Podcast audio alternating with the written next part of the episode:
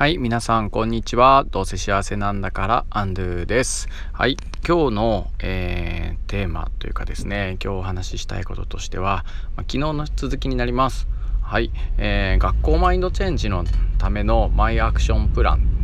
ってやつを昨日話したと思うんですが、えー、昨日の、えー、マイアクションプランは、うん、あの使う言葉を変える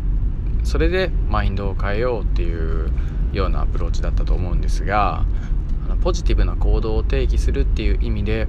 えー、何々しないっていう何々しませんっていう言葉かけから、まあ、使っている言葉から何々をしようっていう、えー、言葉かけに変えてみようよっていうようなことを、えー、話をしました。はい、で引き続き今日は、えー、使う言葉を、まあ、変えてみましょうというマイアクションプランのパート2なんですけれども今日注目したかった言葉はですね教師から子供への「なんなんさせる」っていう言葉なんですよね。でこれはあの子供たちには直接、えー、言うわけではないんですけどなんか職員室とか、まあ、教員同士での会話でよく出てくるんですよね。まあ、子供たちにちょっと自習させるとか子供たちにプリントさせるとかですね。子供たちにあの掃除させるとかですね。なんなんさせるっていう言葉がすごく、まあ、出てくるんですよね。で子育てしてるとか方とかも、まあ、分かると思うんですけど、まあ、子供にお手伝いさせるとかですね。なんなんさせるっていう言葉がもちろん使うと思うんですよ。僕もめちゃくちゃ多分使ってるでしょうしこんなこと言いながらえ、とすごくね言ってるんじゃないかなと思います。でもこれって、えー、僕はふと、まあ、子供たちの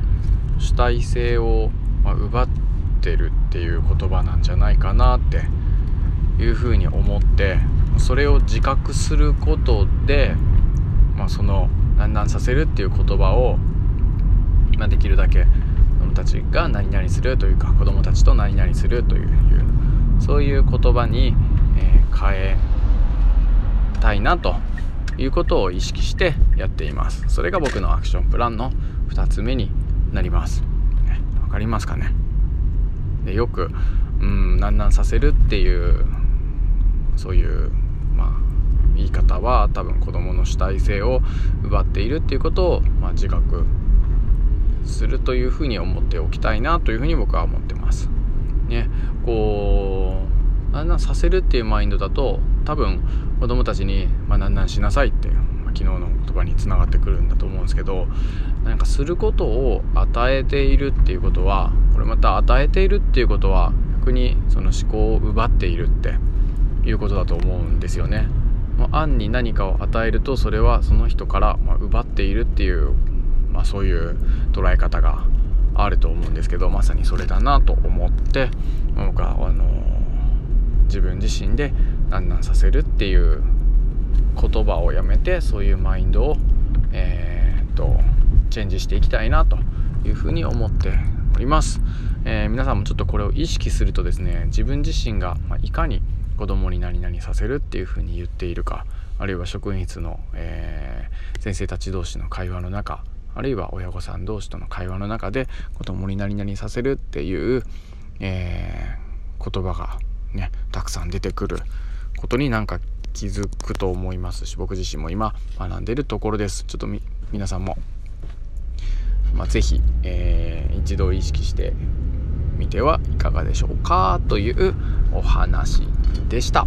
はい、えー、今日はですね、えー、アクションプランあの教員マイン教員じゃない学校マインドチェンジのためのアクションプランパート2ということで話をさせていただきました、えー、最後まで聞いていただいてありがとうございます、え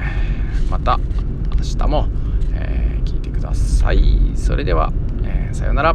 ハッピー。